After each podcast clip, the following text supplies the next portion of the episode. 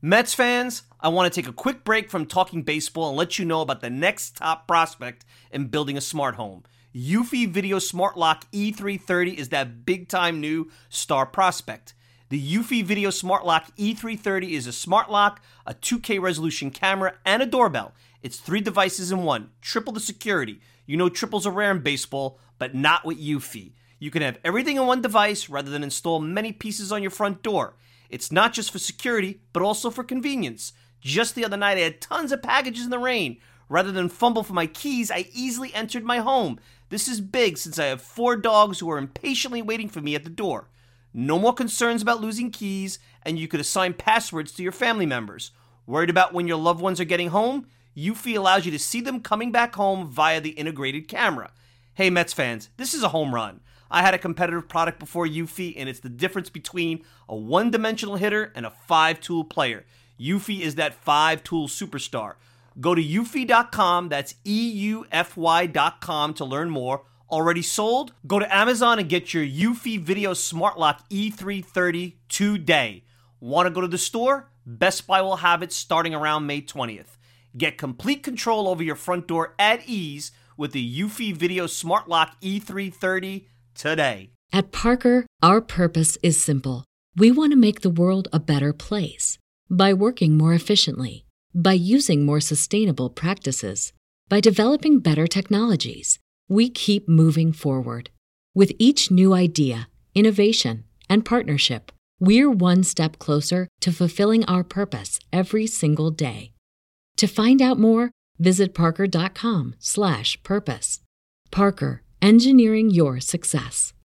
The coaching staff and with the players. Uh, the purpose of this meeting was, you know, had many many different aspects to it. First and foremost, it was to uh, make clear to the coaches, make clear to Mickey, and make to the player, make sure the players understood that I, the front office, and the entire ownership group has support of Mickey Callaway as our manager. Mickey's our manager now. Mickey's our manager going forward, and we are going to provide the same support we have for him throughout the off season as we have to this point. We'll continue that effort with uh, with full steam ahead. I think from you know our standpoint, the mission that I outlined when I was hired was was pretty clear. You know, I sat in the same chair and made the comments that that we want to win and we want to win now and in the future. We've experienced a start to the season that, uh, that none of us are happy with, that none of us are content with, but the finger pointing is not going down the chain of command to the players, the coaches. we built this team in the front office. We believe that this team has the ability to contend the same way we, we said that in the offseason loudly and proudly. Uh, the accountability that, uh, that will ultimately fall on this team, I want to place on my shoulders. I think that I was the one that uh, they put the put the efforts into helping build this roster. I'll be the one, along with the, the rest of the front office team, that will continue to make improvements of this roster as we go forward, like we have today with the purchase of Hector Santiago's contract. Uh, make no mistake that there is confidence amongst the players. There's confidence amongst the coaches, and we know that we can play better. We haven't played to our expectations, and we are going to challenge ourselves to do so here in the coming days and weeks. Uh, but at the end of the day, this is our team. We're proud of it. We believe in it, and we're going to make every effort in the uh, in our control to improve upon it and try to see if we can't get uh, get into this race and capitalize on on this uh, this mission statement. And try to see if we can't get uh, get into this race and capitalize on on this uh, this mission statement. Brodie, why do you feel that Mickey specifically is the right guy still for this job? Well, I think Mickey has the respect of the players. Um, one of the things that we evaluated uh, over the course of spring training and already through this season is, you know, do the players feel united? Do the players feel connected to the coaching staff? And all are they all working in the same direction? And uh, we believe that that is is the case. We believe that Mickey uh, Mickey has a pulse of the clubhouse, and we believe that the the support he has around him will be will be keys to his success. And our whole front office for their continued support. I never felt that I wasn't supported at any time, and we've always had unbelievable dialogue about how we can do things better. We realize that we have to to do things better, and we have to start winning games, and that's what our focus has been at all times. I know you said a couple of times over the re- over the weekend that for you, you didn't think much about your job security, but did you sense that it was starting to become a distraction either with you, the coaching staff, or the players at all? You, you worry about that. Uh, I think that's why we, we wanted to address it. Um, but that, that can never be an excuse. You know, we have to block out everything we possibly can. The players understand that. I understand that. And we're going to go out there every day and continue to, to try and do that to the best of our ability and make adjustments and, and address things as we uh, see fit.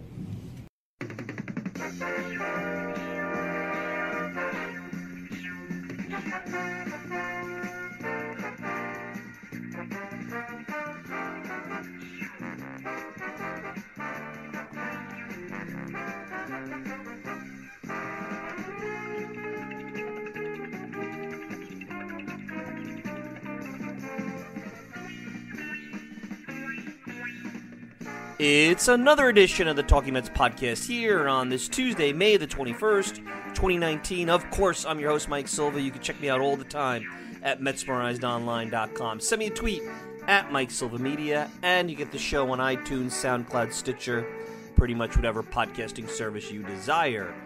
Welcome back, everybody. This is going to be a short edition of the Talking Mets podcast. I wanted to do a somewhat instant reaction to the press conference at Citi Field yesterday that Brodie Van Wagenen and Mickey Callaway partook in, and uh, really dive into further what I thought Dan Graca and I had, had covered on Sunday on the last podcast, which was less than 48 hours ago. So a lot going on here at Citi Field. Not the kind of stuff you want to be talking about again here this early in the season, just a few days before Memorial Day.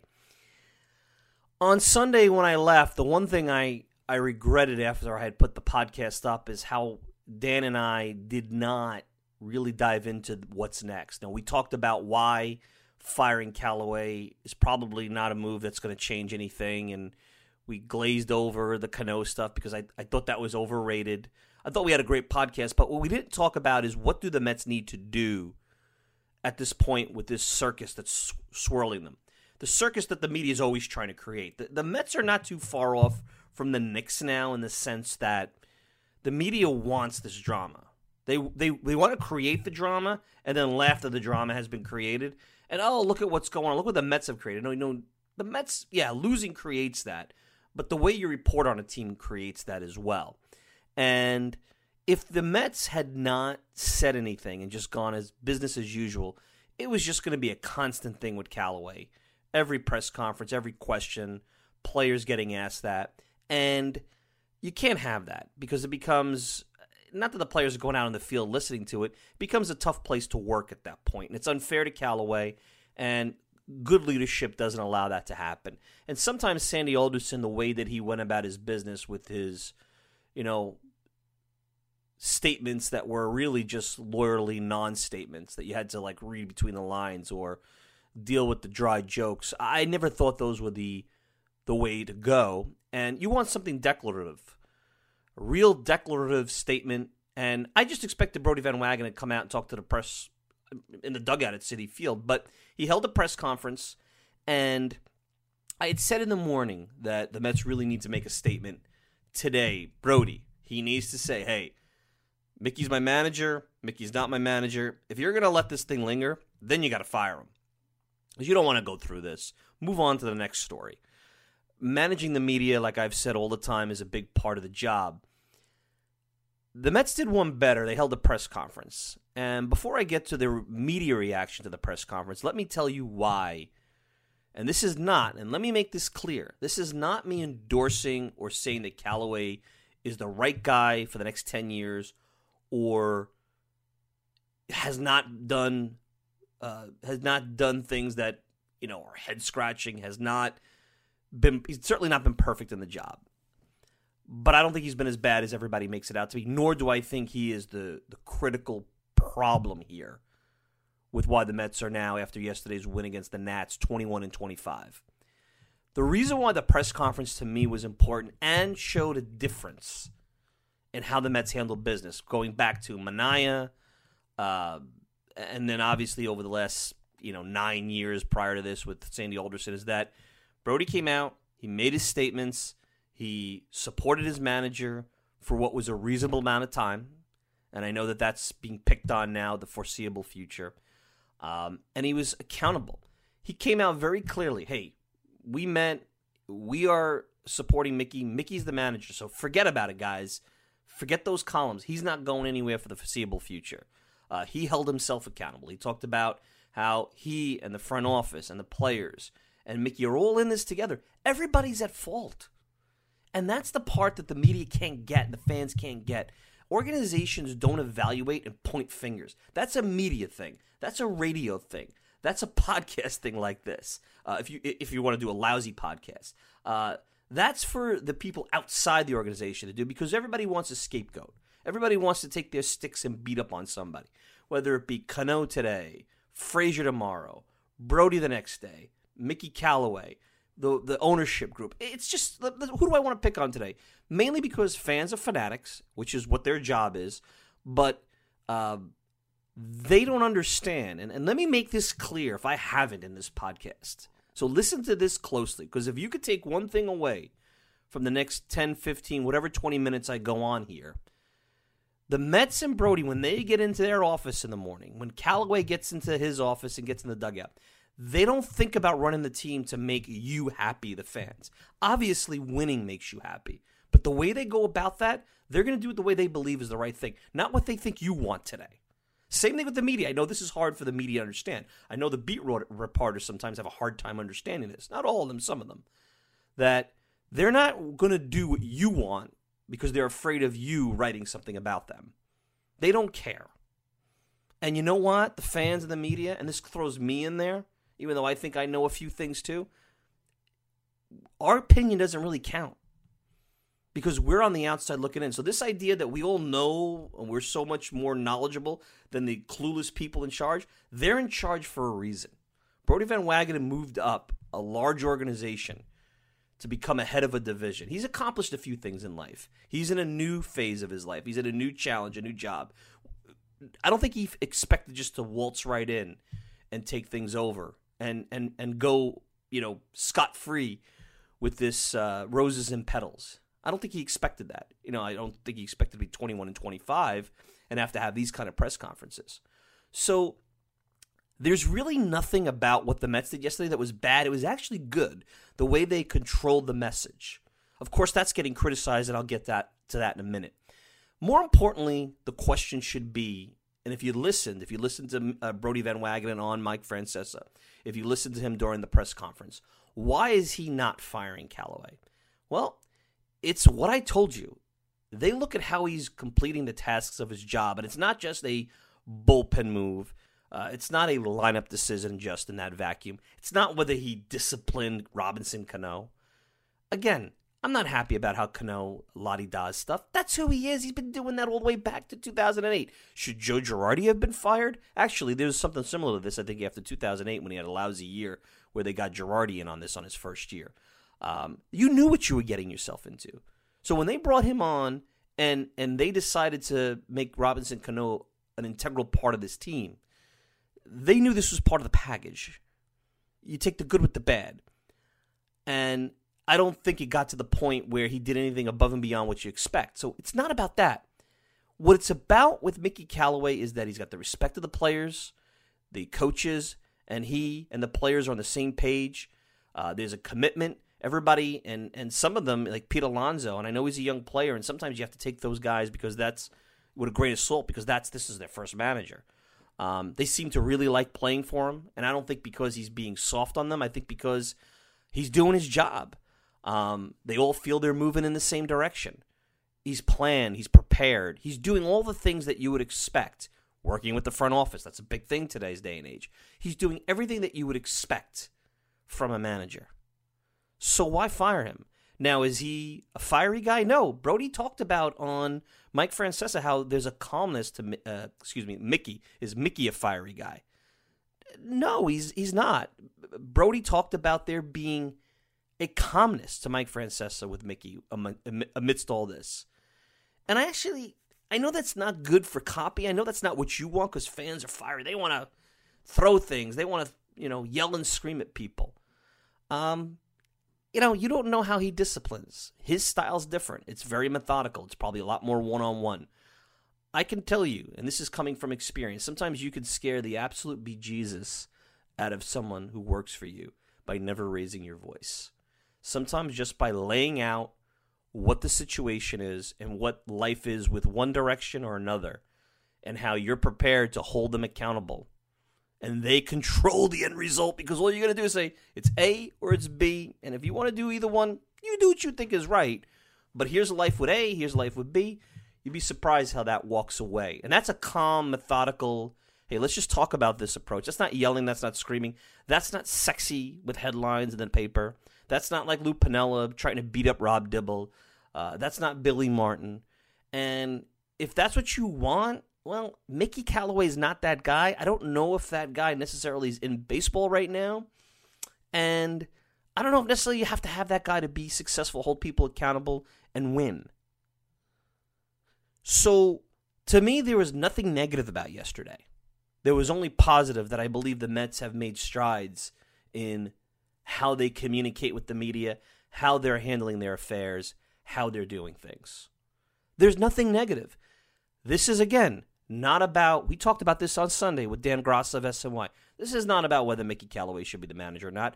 And truthfully, here's how I think this is going to play out. And I told you this on Sunday. Unless things get ugly, where all the things I outlined that Mickey does, the players stop responding, no one's in the same direction, um, they don't feel that he's he's preparing or pushing the team to maximize whatever talent they have around him, whatever the tasks are on a daily basis that he's doing. Um, then maybe they'll fire him if things get ugly, and even then, that's probably you know All Star break, bring Riggleman in to caretake I think, and the reports are that this is happening, they're going to evaluate Callaway the rest of the year. I do not believe Callaway is the Mets manager for the next five, ten years. I don't think Callaway is going to be the Mets manager after this year, even if they make the playoffs. I have a feeling he's going to be out unless things change a lot. I mean, maybe if they make the playoffs, but I think they have their designs on other people. And it looks like they're looking externally. There's some reports they're looking at guys like Robin Ventura. I know names like Buck Showalter and Joe Girardi have come up. Internally, they have this uh, Luis Rojas, who's uh, Moises Alou's brother, and he's been with the organization a while. They, you know, he's a quality control coach, and they've talked about him. I'm sure he's got a lot of support with some longtime members of the organization. I know Omar Minaya certainly, and that's a speculation, would support him because he's been with the organization since back when he was general manager. So I think they're already starting to think, well, what's life after Mickey? Doesn't mean he's out for sure. But foreseeable future, which has become a big buzzword that people have picked on, Eh, you know, to me, it means the rest of the year. And I do not think, and I said this, and I'll repeat this on Sunday, I do not think that the Mets' record is going to be any different, whether it's Riggleman, Callaway, or anyone else that pops in now. They're going to be who they are. Things are going to settle to the, the water level that they are. Does that mean they're still a 77 win team? Well, right now they're playing like that. I believe they're better than that. Does that mean that they're more of the 85 to 88 win team that I think a lot of people felt that they probably should have been last year, and a lot of data indicates they would have been without one bad, really bad stretch? Uh, yeah, I think they'll settle into that. Can they go north of that and really push themselves into a solid playoff spot? Right now, that's up to, up to debate, and, and Brodie basically told Francesa that maybe he has to change some of those expectations. Right now, I think the Mets are going to have to be one of those guys that struggle to get in the playoffs if they get this thing turned around quick over the next 14 days. You know, they can't be lingering, you know, 8, 9, 10 under 500 into early June. They got to kind of stay around 500 here, get towards 500, stay around that as they get pushed forward. So, um, and then they're going to have to see. The division hasn't run away from them. I do not believe it will. Will the second wild card or the first wild card be within their uh, reach. Right now, they're not in that conversation because those teams are playing a lot better the Milwaukee's of the world uh, and what have you. Uh, you know, so we'll see. We'll see how that all plays. Atlanta obviously plays in that conversation. So uh, to me, it was a positive day. As a fan, you should feel good about how at least you see things being run. You may not agree with the decision to keep Callaway, but I'm giving you how organizations look at how organizations work and how things are done in the real world, not the media world, not the world of WFAN, not the world of headlines, not the world of members of the media who've never managed anything but a column. So uh, that's the way it works. Hey, we're going to take a quick, quick break. I want to get into real quick before I wrap up the media reaction, agendas, and you got to start reading between the lines because the reporting is a lot of opinion disguised as reporting. You're listening to the Talking Mets podcast. We'll be back with more right after this. Hey, Mets fans, I'm going to let you in on a little secret. If you're looking for the best unbiased and independent coverage of the New York Mets, then look no further than MetsmerizedOnline.com. Metsmerized Online is the go to place for comprehensive Mets coverage, including exclusive interviews, daily original articles, great weekly features, in depth analysis, minor league reports, game by game breakdowns, and so much more. Find out why thousands of fans turn to Metsmerized Online every day to get the latest news and opinions about the Mets. Coming from an impressive staff of the most passionate fans and skilled writers ever assembled, all in one place. Check it out for yourselves, Mets fans. Go to MetsmerizedOnline.com right now. That's Mets, M E R I Z E D, online.com, and get Metsmerized today. All right, we're back, and I wanted just to address this real quick. Want to do a quick break there, gather myself. So, and I'll I'll use a couple of articles that unfortunately are pay articles that if you don't have the athletic sub, uh, subscription, you, you, you can't get. I, I do again. I'm getting no money out of this. I always like to say this. I do recommend that you subscribe, and I'm not one for paying for stuff, but with the state of media right now and how bad it is, uh, the Athletic actually has some really talented writers that uh, are doing some good stuff over there. Not only about the Mets, but about baseball, about the NBA, NHL, whatever. So just just throw that in there. Marc Carig, who used to uh, call on the Mets, and I, I think he's doing just ba- general baseball right now for the Athletic. And you all know Ken Rosenthal uh, wrote articles over at The Athletic.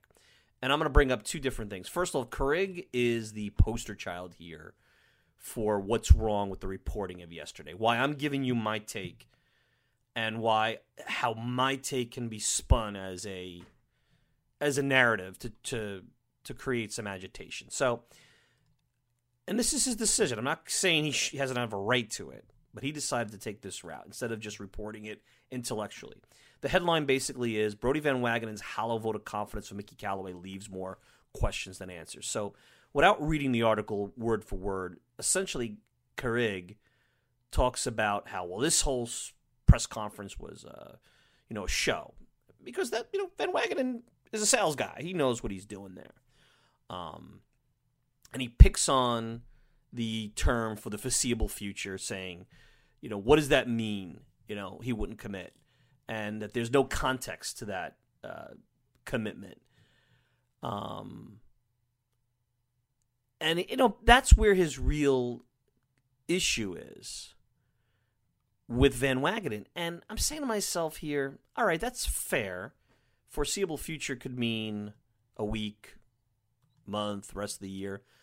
But what did you expect Brodie Van Wagenen to do? Give him a 10 year contract extension?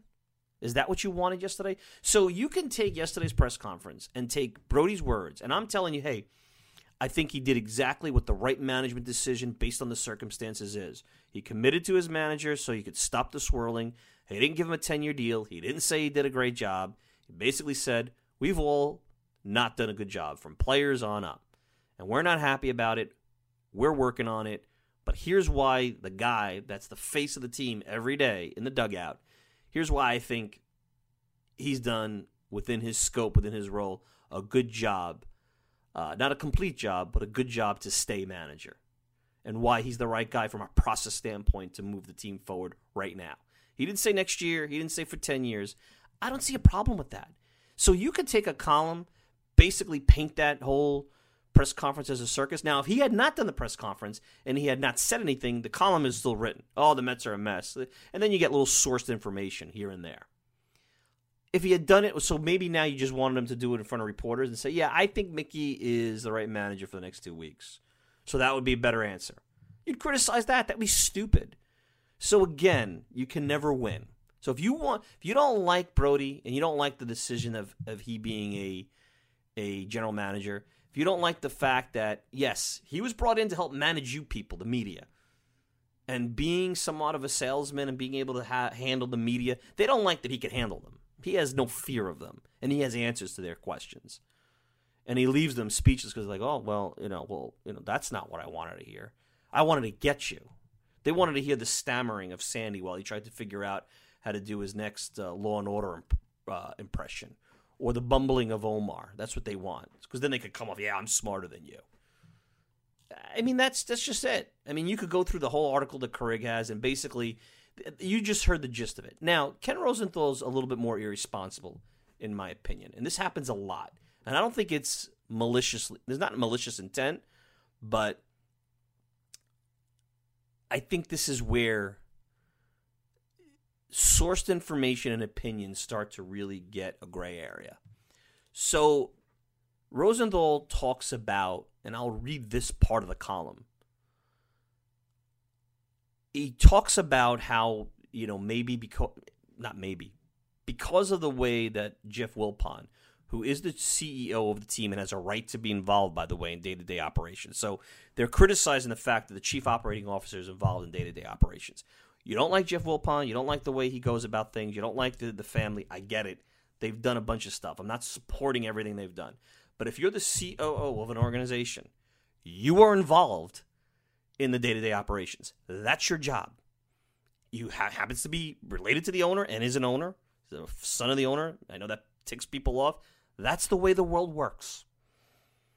So to criticize that is stupid. That's his job. So he writes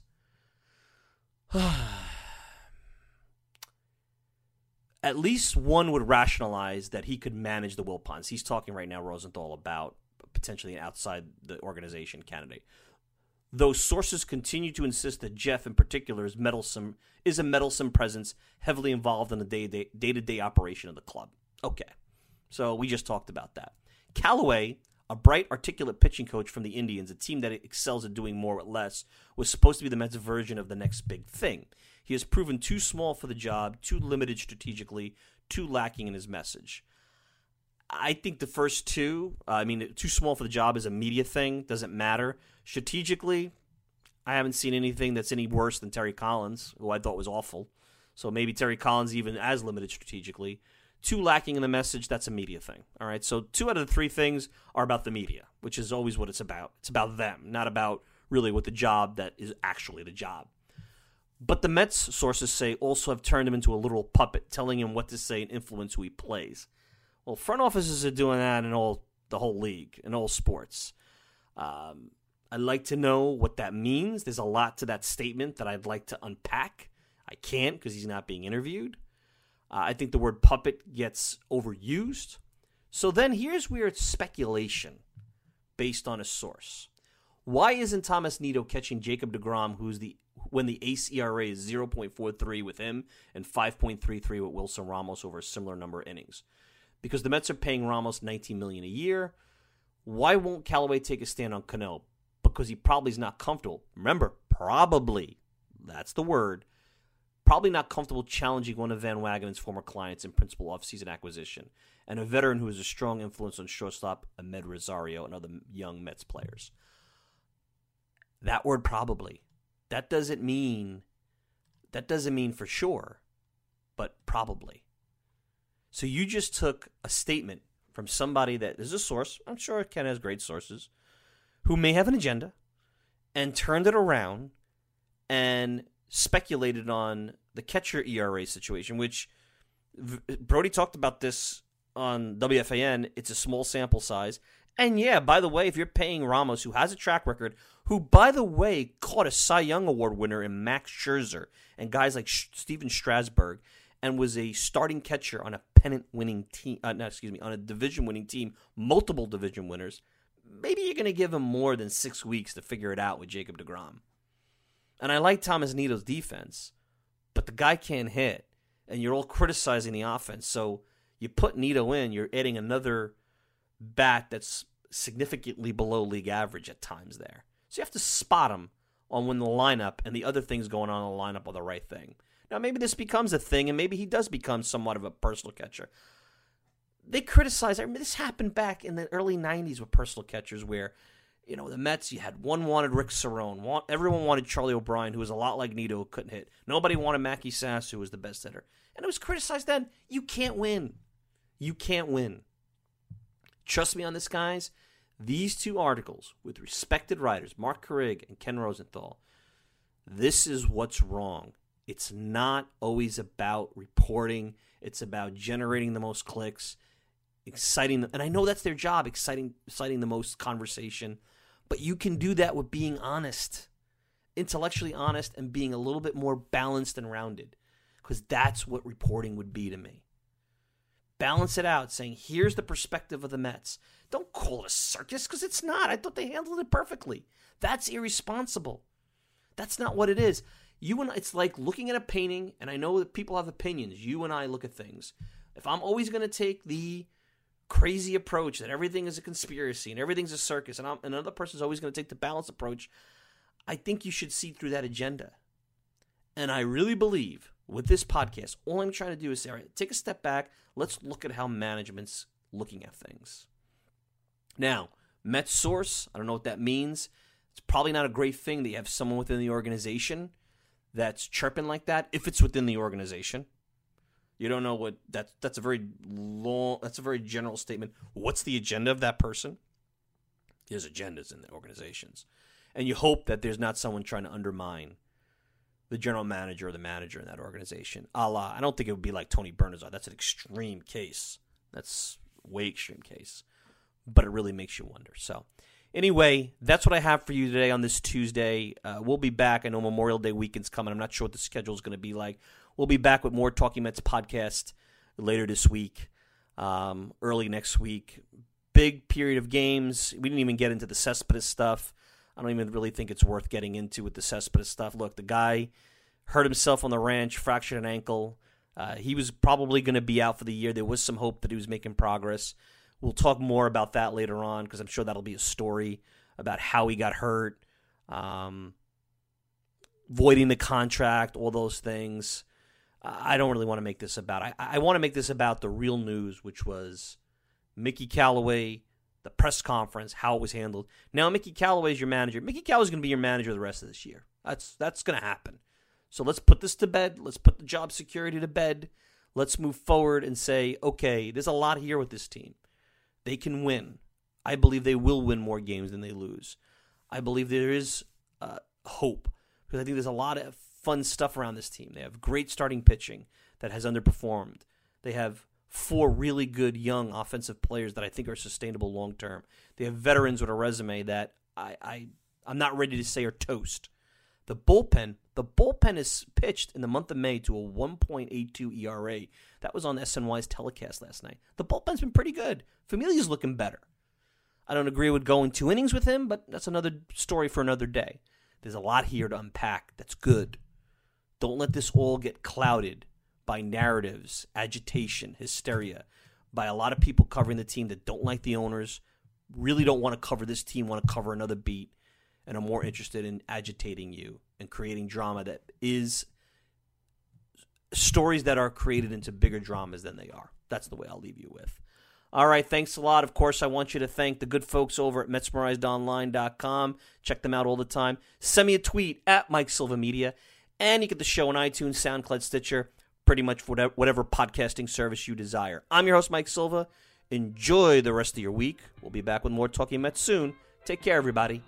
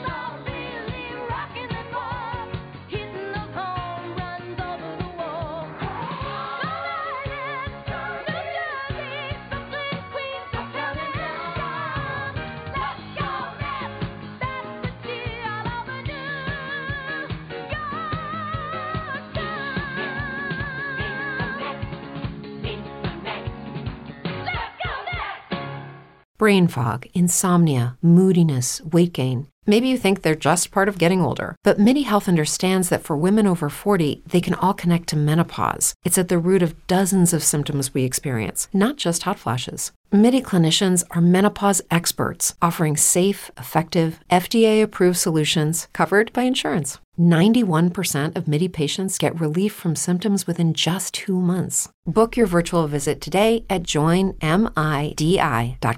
At Parker, our purpose is simple. We want to make the world a better place by working more efficiently, by using more sustainable practices, by developing better technologies.